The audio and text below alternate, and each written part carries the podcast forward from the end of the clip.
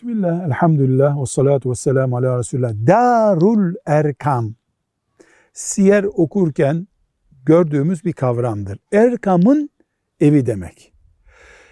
Erkam bin Erkam yani Erkam'ın oğlu Erkam babasının adı Erkam olan bir sahabiye ait bir evdir burası.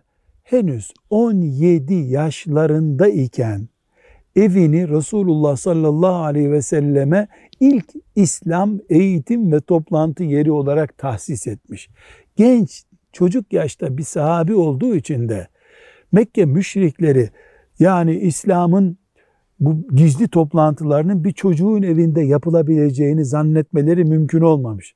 Yaklaşık olarak asgari 3 sene Resulullah sallallahu aleyhi ve sellem orada toplandı. Hatta fethe kadar devam ettiğine dair de bilgiler var. Yani Mekke'nin hicre, Mekke'den hicret ve sonra fethe kadar oraların kullanıldığı da zannediliyor. İslam'ın ilk toplantı merkezi bu Erkam denen sahabinin evidir.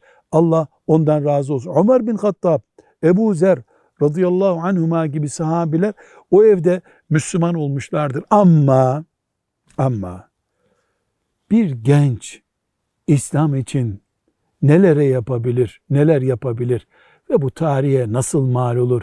Kıyamete kadar biz bunu onca saygımız ve hürmetimizle anarız. Bunun örneğidir bu.